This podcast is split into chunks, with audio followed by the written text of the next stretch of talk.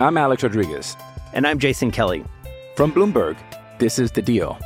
Each week, you'll hear us in conversation with business icons.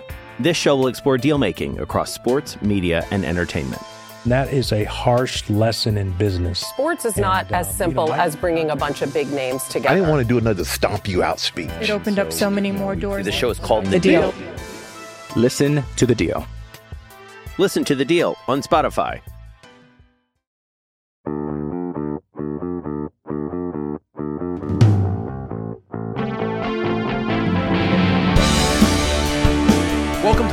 H2P podcast. I'm your host, Chris Carter, and we've got a lot to talk about today. This is going to be a primarily a football show today. We try to switch it up, you know, football, ba- football one day, basketball the other. We will give brief news announcements if they involve the other team on Sunday, and that's what's happening right here. Because if you haven't heard over the weekend, uh, the uh, the Pitt Panthers, the basketball team, they because they wouldn't have had a game until this upcoming Saturday they moved up. Well, the ACC moved up to be to, to be correct. Their game against uh, Syracuse at Syracuse uh, from early February to this Wednesday. So we'll be covering that game with our with our live file, which we'll be keeping up to date, keeping up to date with the game there, and I'll be covering that game, of course, there, and then we'll probably be talking that game a little bit on this podcast later later this week. But point being.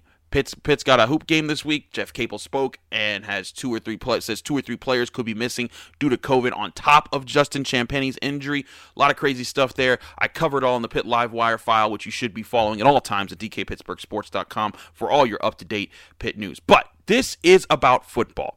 And this is specifically about Pat Narduzzi and how he's winning the offseason right now.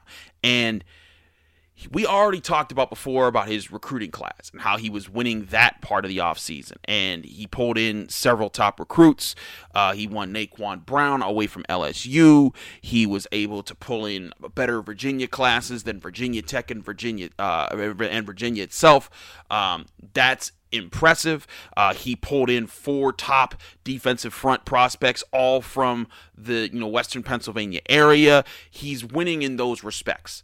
And we were seeing that going on. And then on top of that, you're seeing Rashad Weaver and Patrick Jones just rack up the awards. Rashad Weaver is a consensus All American. I haven't seen if the Walter Football Camp has uh, has, has announced their official All American list. If they list him as a first team All American, he will be a unanimous All American, the first one Pitt has had since Aaron Donald.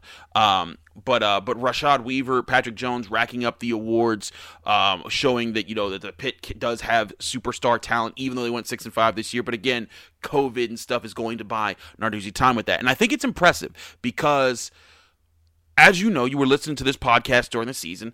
I, I was calling it. They, this program was in a state of free fall after the team's fourth straight loss, and Paris Ford announced that he was opting out of the rest of the season. It was a sign that Pat Narduzzi didn't have a control over the locker room. It was a sign that Pitt was you know losing uncontrollably and that they weren't going to be able to rebound.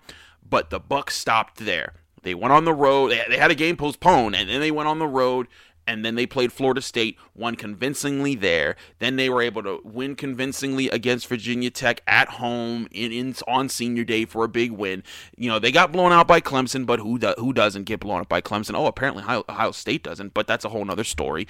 Um, they're they're one of the top level programs. They're supposed to be doing that, and then they finished strong against Georgia Tech to close out the season, winning three of their last four games. You you rebound like that, then you bring in a really strong recruiting class, and it's being amplified even more by some of these transfers that they're winning over. They officially got Marcus Minor, who was a Big Ten All American uh, uh, academic, or a big, an, sorry, excuse me, an academic All Big Ten player in both 2018 and 2019. He's an offensive tackle that will now be thrusted into probably the starting line uh, for Pitt in 2021. And uh, he'll carry, I think, two years of eligibility with that, and just continuing to add to those numbers. Also, MJ Devonshire, a guy who was a huge prospect not too long ago out of Aliquippa, he he's he's supposed to be coming over to Pitt. They haven't announced it uh, officially, but we're pretty sure that, that he's you know a guy that they that they signed that we saw the Pitt to Lit sign, and we the rumors were floating around. Pretty sure MJ Devonshire coming back from Kentucky, another transfer signing over for Narduzzi. Huge wins for him there. But on top of those type of wins, part of what I wanted to see out of this Pitt program was how much did these players actually believe in the program? Because when Paris Ford left, I mean, it looked like he was your biggest biggest name after Jaylen Twyman, though now you'd say that Rashad Weaver and Patrick Jones are the team's biggest names. But Paris Ford was the guy before the season started that everyone was pointing at and saying he's going to be one of the best safeties in this upcoming draft class. He's going to be one of the guys that determines how good Pitt is this year. And when he left, there was a serious question as far as did the players believe in Pat Narduzzi? And I think you can get a resounding yes from how so many players stuck with it, kept up with it, did a great job preparing for it, and um, preparing for the rest of the season. And the seniors and guys who are going on next year and some that are even coming back, like Kenny Pickett, another big win for Pat Narduzzi this offseason all of them point to that he never lost control of the locker room, just maybe of Paris Ford and some other guys. But again, I look at some of the people who are at the heart of the Pitt program, the guys that, to me, defined what you needed to be the culture of your program. And one of those guys won an award Monday. And that guy was Jimmy Morrissey. He won the Burrows, Burlsworth Trophy, if you don't know what that is, that's the award given every year to the best player in the country who started off as a walk on. Now, uh, the biggest name that, of course, has won that award is Baker Mayfield. He won that twice because he he did walk on in his first year. Um, but it's still an important award. You know, people you know people forget that most of the guys that make the you know there are more not most of the guys that make the Hall of Fame, but there are more players in the Pro Football Hall of Fame that were undrafted than there are first round draft picks, which is very crazy to think about. Not as much when you actually think about the amount of players that have made it. But Jimmy Morrissey, to me, embodied a lot of the things that you would love about about a Pitt Panther. He you know, all season long, when you asked him, you know, during the losing streak, during the winning streak, we got to look at the film. We got to get better. We got to do this. We got to do that. You saw him being the leader setting the tone. And anytime you asked Bryce Hargrove, Matt Goncalves, uh, Carter Warren, any anytime you asked any other lineman, they you know I said you know what's going on? What's well Jimmy set this standard and Jimmy did this and Jimmy did that. And to me, Jimmy Morrissey. If that's the kind of player that Pat Narduzzi can keep producing, he's not the most talented. He's not the best center in college football. He's not the biggest, the strongest, or any of that. But the heart that you want out of that dude to come in after being rejected by 128 schools that he applied to play and he, he tried to get on as a scholarship player. Then to come to Pitt to walk on, to start for four years, and to become a captain and be the voice of the team and be that center of the room. That's the kind of heart that you want. And after he won the Burlsworth Trophy, I was, you know, I watched the live stream. Of course, it couldn't be a live event uh, where everyone was in a ballroom or anything like that, but they did do a live stream. He won the event. It was really exciting for him. We got an opportunity to speak with him. Um, I got to ask a question, and a few questions followed, and I wanted to just let you listen to the audio to get the sense of what kind of a person and player Jimmy Morrissey is, so that you get you understand just how much Pat Narduzzi is winning when players sound like this after they're leaving your program and heading to the NFL. This is Jimmy responding to my question right after I asked it to, to you know in the press conference. Thanks, Chris. I think it would be um, just doing the little things right, whether it's you know the recovery aspect, your diet, or you know the preparation. Preparation is a big part, and that's what you know our entire group really honed in on this season was watching film on our own, doing more. That's what it, that's not expected or asked of you. Um, really going above and beyond what expectations were. So I think that's really the biggest thing that the O line probably the culture that we've been able to set for the past couple years is you know doing more than what's asked of you and focusing on the little things. Okay, uh, Kelly Burkett. Jimmy, I've asked you this before. Congratulations, by the way. And I've asked you this before about what Pitt means to you and this whole giving you a chance and walking on. Talk about what all that means to go from there to where you are now. It's amazing. I'm, I'm kind of, you know, have a loss for words right now. It, I, I, love the University of Pittsburgh, the opportunity it's given me. And, um, you know, I'm glad I won't. When I took that visit in January where it was an official visit with all the other, you know, scholarship kids. My parents, you know, we had to pay for breakfast, pay to get there. You know, walk-ons have to pay for everything on those visits. Um, I, I, fell in love with the university when I was walking around and the people I met in inside the program. And I'm glad I went with my gut decision. I'll, always be a proud Pitt man and, you know, extremely grateful for everything that that city and that school has done for me. And, um, you know, it, it, gave me an opportunity and a place to grow as a player and as a man. So I, I love the University of Pittsburgh. Hey, John McGonigal. Jimmy, congrats. Um, you know, when you when you were accepting the award here, you finding out, you started to get a bit emotional. I mean, what does this kind of just mean for you to, to to cap your Pitt career? You know, I guess we're a month month removed, you know, since your last game, but really to cap your career with this uh, recognition, uh, how much does that mean to you? Thanks, John. It, it's it's amazing. I um like I said earlier, it's, it's been a goal of mine ever since I was a freshman to win this award. And last year I, I got nominated, but I wasn't, you know, I didn't even get to be a semifinalist. And so it's something I've worked for. And the chaotic senior year that we've had and what's going on in the world, it's, it's been, you know, it's been crazy. But to, to win this award and cap it off with this, it's like the cherry on top. And uh, I'm, I'm extremely grateful for all my teammates and my coaches and um, the whole Burlsworth Trophy and their foundation. And you know, it was it, it was emotional for me because of how much work I put in to my college career and how much time and effort I put in. I'm very passionate about the game of football, and uh, you know, it caught me off guard. I thought I thought Grant and Dax, we all had an equal opportunity to win the award. They're phenomenal players if you if you look at their track record. So um, it, it, meant a lot to win this award, and I'm I'm I'm happy that I'll have it with me for the rest of my life. No, I could let you sit through that, and you know, uh, but you get the point. Those are the answers that that guy get. That guy knows what it means to be a leader. He knows the right things to say, but also he re- he really means it. He believes in the program. He never gave up in it at, at any point in time, and I still we I, I, still haven't seen the official announcement from Jimmy that he's going to the NFL draft this year. I still think that there's a backhanded chance that he could come back because Kenny Pickett came back and they are boys. I mean, the, when they were presenting the trophy, uh, several of the videos that you know they showed videos for all the other finalists, but several of the videos in Jimmy Morrissey's clip that they cut together had him and Kenny Pickett just goofing around together, and, and that's just that's how close that they've been. So maybe he comes back, but either way, Pat Narduzzi is winning. He's getting the recruits, the guys that uh, he's getting key guys to come back. The guys who aren't coming back are singing his praises. And yes, I know you're frustrated as a Pitt fan that they haven't bursted through, busted through, and gotten the, the big nine win season and you know, a big, huge bowl game win on New Year's Day. But we got to remember where Pitt is. Nobody is messing with the Ohio States, the Clemson, the Alabamas.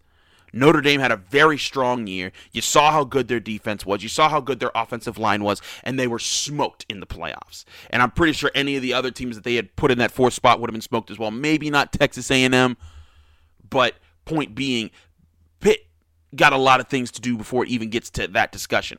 But for what it is right now, I think Pat Narduzzi is still building a program where he can bring in those top tier recruits. And if he continues to win guys like he did this season, and we see those, these recruits believe into this system that he's continuing to build and manifest, you know, players that are talented and getting drafted high and putting up exciting numbers this year, you keep doing that. I think you start to get more of those superstars that those big programs get. And maybe in a couple years, we're all talking like, whoa, is Pitt exciting to watch again? Uh, who knows? We got more on Pitt because uh, we got to we, we, we're looking forward here. I want to look back at a player that truly defined what everyone loves about Pitt football, and an announcement that came a little teary-eyed to me, a guy that watched him while I was growing up. We'll talk about that right after this.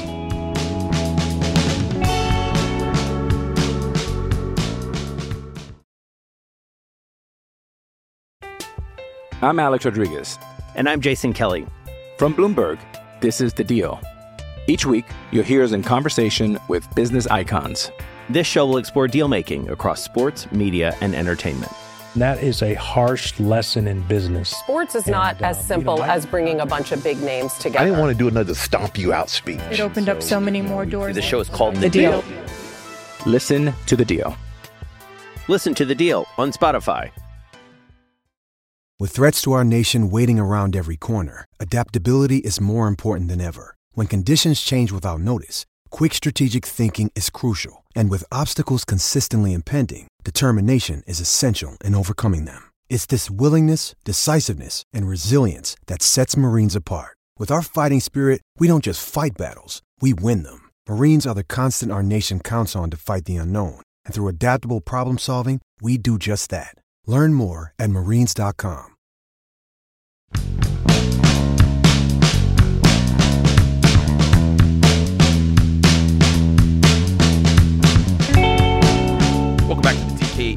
podcast. I'm your host, Chris Carter. Let's talk about the guy who's my favorite Pitt Panther ever, Larry Fitzgerald. He announced his retirement from the NFL on Sunday after the Cardinals game. They were knocked out of the playoffs while he couldn't play. COVID's hitting, and I think he, he tested positive, so he's got to consider all that. Seeing Larry Fitzgerald retire, I mean, you knew it had to happen at some point, but it's still you you look at it and you're like, man, that's that's a heck of a career. That's a heck of a player. That's a heck of an example of what you want every Pitt Panther to be. I mean, nobody can beat Larry Fitzgerald though. I mean, for my money, he's the second best receiver of all time. And the only one ahead of him is Jerry Rice. That man stuck to one organization for his entire career. And not that that means that he's the greatest receiver or anything but he finished with the second most receptions in college football. Uh, not college football, I'm sorry. He finished the second most receptions in NFL history with, uh, I think it was 1,432. His 17,492 receiving yards are the second most in NFL history, and has 121 receiving touchdowns, or sixth most in NFL history. Mind you, the other guys around him, Jerry Rice, had Joe Montana and Steve Young. Randy Moss, Tom Brady. Terrell Owens, I mean, the one thing you could say about Terrell, he didn't always have superstar quarterbacks, but he did have Donovan McNabb, who was launching the ball a lot to him in those years. He had, uh, you know, he had Jeff Garcia working with him. He got to work next to Jerry Rice for some years. Um, and then, of course, he had Tony Romo for a year. Terrell's a special case. But there was never a question about Larry's heart. There was never a question about where he'd be and how much he was fighting. The man blocked, the man tackled, the man didn't drop passes. I think they said he had like three drop passes over like 15 years of playing at one point in his career and it was just like how is that how is that a stat? How is that possible? And hearing when I heard the announcement he retired, I mean again, I knew it was coming at some point, but it's like, man, that's it. That we never see Larry Fitzgerald play again. How crazy is that? If you lived, if if you're if if you live, you know, most most listeners to this, you saw Larry Fitzgerald play for Pitt. Wasn't that the most exciting that you've ever seen a Pitt a Pitt player on offense? I mean, if you live for the Tony Dorsett days, I, I know you're probably saying, "Shut up, Carter." You know what you're talking about. But I I, I was born in '89. I grew up in the '90s. You know, I you know I started learning football in the mid '90s. You know, Kevin Barlow was a guy that I watched. Not that Kevin Barlow was anywhere near Larry Fitzgerald. Wait for wait for it. I'm getting to the point. But Kevin Barlow was a kid. Uh, you know, uh, my dad coached him in high school. He went on. He played really well in the backyard brawl. You see him get drafted, go to the Niners. Like you know, you, you see Pitt players come and go over the years, and that they become really good. Antonio Bryant's, um, you know, th- those type of guys. Larry Fitzgerald was just above. He, he's like Aaron Donald. He's just so far above everybody else in that cat- category. And I look at how he played for Pitt, for the country. I mean, he, he wasn't just the superstar. Rod Rutherford, uh, a City League grad, by the way, from Perry, Rod Rutherford would just throw the ball up to him and he would just bring it down. In two years, just two, Larry Fitzgerald got 161 receptions for 2,677 yards and 34 touchdowns for Pitt in just two seasons. And he would just light people up. It was a crime that they gave it to the the, the, the Heisman Trophy to Jason White of all people uh, in his in in Larry's last year in 2003. But he was just supremely phenomenal. How many times you watch that highlight of him catching a one-handed touchdown against Virginia Tech while three defenders are all over him? That's just who he was. And then what always amazed you about Larry was he would get up after the touchdown, even like a touchdown like that. If I caught a touchdown like that, you know how many dances I would do. I would be fine, kicked out of the game, whatever. I would be losing my stuff. I once caught a touchdown in a parking lot this is like eight or seven years, seven or eight years ago, whatever. I, ca- I caught a touchdown in a parking lot. I landed on some like busted glass and I spiked the football and I was like, yeah.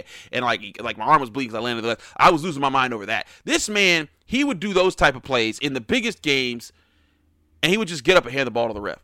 And he was like, yep, good job, team. Let's go. Always the leader. Always Larry. I mean, that's just, you love watching Larry Fitzgerald. And then just being the ultimate teammate. When he was with the Cardinals and he was teamed up with Anquan Boldin, who in his prime was a very good receiver.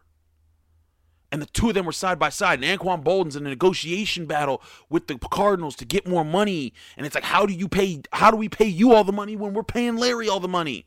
And Larry Fitzgerald went out to public and said, I will, I will give up money to keep make keep him as a teammate. You could take money out of my contract. That's who Larry Fitzgerald is the guy, first of all, he better be a first ballot Hall of Famer. I've seen Terrell Owens, I've seen Randy Moss, I've seen people have to wait years because they don't like receivers or whatever. If he ain't a first ballot Hall of Famer, I'm telling you, Pitt fans, we riot. And I'm sure there'd be some Cardinals fans and some other people out there that would join us, but we could carry our pitchforks to Canton. It's a lot closer for us than Arizona. And we would go there and be like, what the heck is wrong with y'all? Because Larry Fitzgerald was, to me, anytime you called upon him, he did it even when he was older. The Cardinals are duking it out with, I think it was the Packers in an in a NFC uh, divisional round game. This was like maybe three or four years ago. And Larry Fitzgerald is, you know, he catches a pass over the middle, he breaks it. And this is old man Larry Fitzgerald. He don't got speed no more. He's not as good as when he was when he almost beat the Steelers in the 2008 Super Bowl. He, he, he's not that he's not that guy anymore, but he's still just breaking tackles, running all over the place. They're feeding him the ball. And he never had a consistent quarterback. He had Kurt Warner for a couple years, but he had Josh McCown. He didn't get Kyler Murray until his last couple seasons, and even then, Kyler Murray's still not, you know, anywhere like, you know, a Tom Brady, the way that Randy Moss had, a Joe Montana, the way that Jerry Rice had. You get my point here with all the other receivers that are up there in all-time receiving numbers. He always had to work with guys who were lesser talent, and you could say Carson Palmer, but to me, Carson Palmer was, eh, I still don't put him up there. And again, he only got him for a few seasons. He never had to de- got to develop that rapport for a long time relationship. The way Antonio Brown had Ben Roethlisberger, he never had a guy like that that he could carry on for most of his career, and that you knew was the truth to work with. And yet he was always battling. I think this was two years ago. I think it was the year before they got Kyler Murray.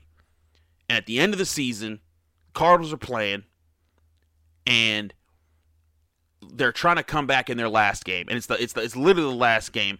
They're down by less than a touchdown, and they're trying to get the ball down the field, and they got some some guy at quarterback, and uh, Larry Fitzgerald catches a pass over the middle, is tackled in bounds, the clock's ticking, and this game don't mean nothing to Larry.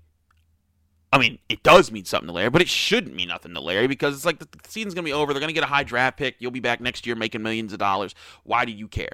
But what does Larry Fitzgerald do? He takes the ball, runs it back to the line, sits it down, gets set, and is like, let's go, let's go, let's go. And then they spike the ball. And then the next play, another person catches the ball. That guy gets up and points for a first down. What is Larry Fitzgerald doing? Before he's even getting up, Larry Fitzgerald runs over to the guy, picks up the football, runs to the runs to the right, hands it to him, and then gets the whole team set. And they, I mean, he was quarterbacking the team from the wide receiver position. That's who Larry Fitzgerald is. I always love watching Larry Fitzgerald. I'm I feel like I'm blessed to have watched a player like Larry Fitzgerald. And, and, I don't mean that in the sense that like, oh, we should bow down before football players. I'm not going that far. But I'm saying that as a person who loves the game of football, who studies the game of football, there are certain players who you're like, wow, that is once in a lifetime. You don't see that all the time. That guy that, that guy is the legend. Not a legend, the legend. And there are very few guys that get to hold that title. Larry Fitzgerald, he gets that every time in the wide receiver conversation for me. If I was starting an all time NFL team, Jerry Rice and him, boom, my top two receivers. And good luck trying to stop either of them. But Larry Fitzgerald, I mean, and, and again, the Steelers know it because they saw it in the Super Bowl. They locked him. They, they they they strategized to take him out of the game for three and a half quarters, but you can only take him out of the game for three and a half quarters. He still also that year, I think it was he had like 230 some yards receiving. Though he had the most receiving yards in that playoff run than any receiver in NFL history. He went ballistic in every single round.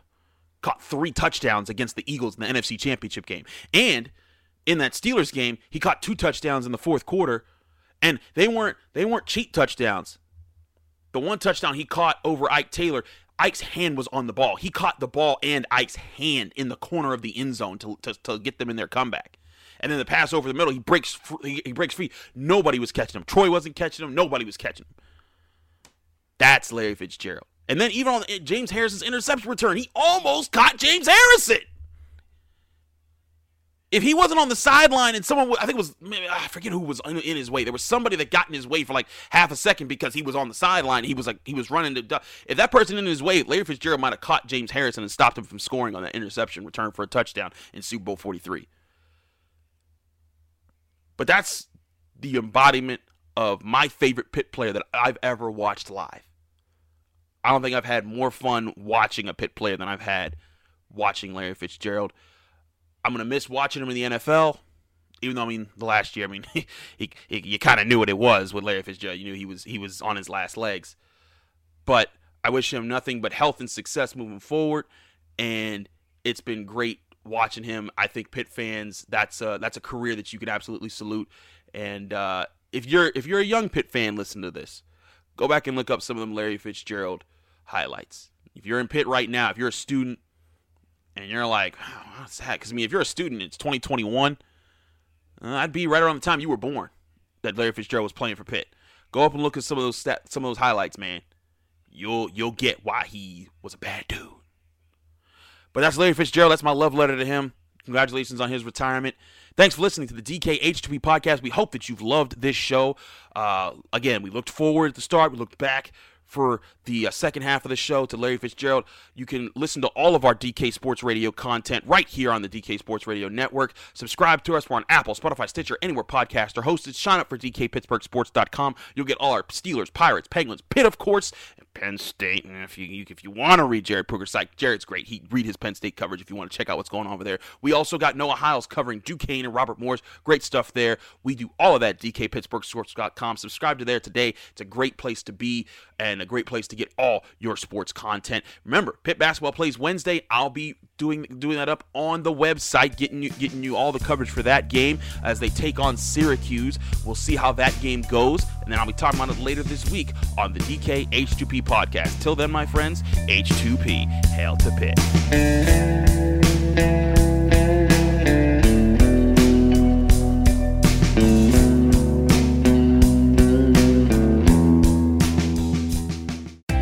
Park University, in the heart of downtown Pittsburgh, they understand there's no substitute for real world experience and career building connections. Their innovative curriculum engages students with distinctive experiential learning opportunities. Point Park's pioneering co op program empowers qualified students to work in full time, paid positions with their corporate partners while earning college credits. Visit pointpark.edu/slash works to learn more. Career ready. That's the point. Point Park University.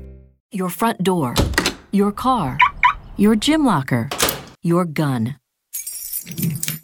Safety is a habit. Learn more about how to keep guns safe and secure. Visit projectchildsafe.org.